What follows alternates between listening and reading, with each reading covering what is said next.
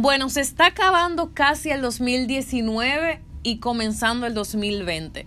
A fin de año todo el mundo toma lápiz y papel y hace una lista de las metas que tiene para el año siguiente. Probablemente eso fue lo que hicimos el año pasado, pero esa lista se quedó sin cumplir y nos preguntamos por qué yo no cumplí esas metas, qué pasó conmigo. Bueno, una de las cosas que nos ha impedido por mucho tiempo cumplir metas y sueños es el afán y la ansiedad. Y de eso justamente vamos a hablar en el día de hoy. Mi nombre es Joelisa Piña y estoy aquí con Daniela Martínez, que es parte de nuestro grupo de jóvenes. Daniela.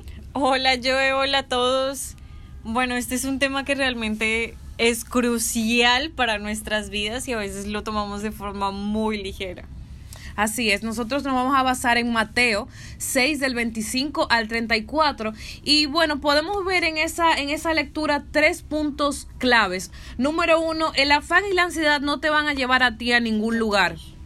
Dice en Mateo, eh, en el capítulo versículo 27, perdón, dice, ¿acaso con todas sus preocupaciones pueden añadir un solo momento a su vida?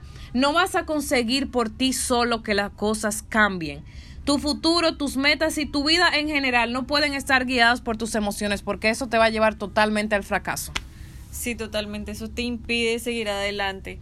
También podemos ver que esta misma ansiedad nos desvía del enfoque que tenemos que tener en Dios y nos lleva a depender de las cosas materiales. Por ejemplo, en el versículo 31 dice, así que no se preocupen por todo, diciendo qué comemos, qué bebemos o qué ropa nos vamos a poner, porque esas cosas son las que dominan el pensamiento de los incrédulos, pero nuestro Padre Celestial ya es el que conoce todas nuestras necesidades. Piénselo por un momento, por años se han creado millones de prendas de ropa, la tierra sigue produciendo, sigue cosechando y a diario se imprimen billetes. Entonces, todas esas cosas son cosas que van a continuar y Dios sabe la forma en la que va a direccionar nuestras vidas. Entonces, si nosotros nos enfocamos en lo que ya está, que va a continuar, y no nos enfocamos en lo que es eterno, vamos a perder de vista lo que es realmente importante en nuestras vidas. Así es, y si yo me preocupo, si yo soy un creyente y me preocupo por las cosas del mundo, ¿qué me hace a mí diferente? Si yo me preocupo por las cosas de este mundo, como dijo Daniela, lo que ya está creado, el dinero, la ropa, la comida, pues entonces yo no tengo nada que me distinga de las personas que están allá afuera. O sea, si, mi, si yo estoy dependiendo del Señor, eso es lo que me hace a mí diferente. Otro punto importante es que el afán y la ansiedad te hace olvidar que Dios es quien lleva tu carga. Dice la palabra en el capítulo 6 que estamos leyendo y versículo 33, busquen el reino de Dios por encima de todo lo demás y lleven una vida justa y Él les dará todo lo que necesitan. Esto es una promesa que Dios te da. Cuando buscamos primero el reino de Dios, Él obra de tal manera por ti y va a proveer todas tus necesidades. Dios quiere que tengamos nuestras prioridades bien puestas. O sea, Dios quiere que tengamos nuestras prioridades en orden y Él quiere que por encima de todas las cosas materiales, como hablaba Daniel anteriormente, le busquemos a Él primero y a su reino. Entonces, nosotros podemos concluir con la siguiente pregunta. ¿Qué vamos a buscar este nuevo año que se aproxima?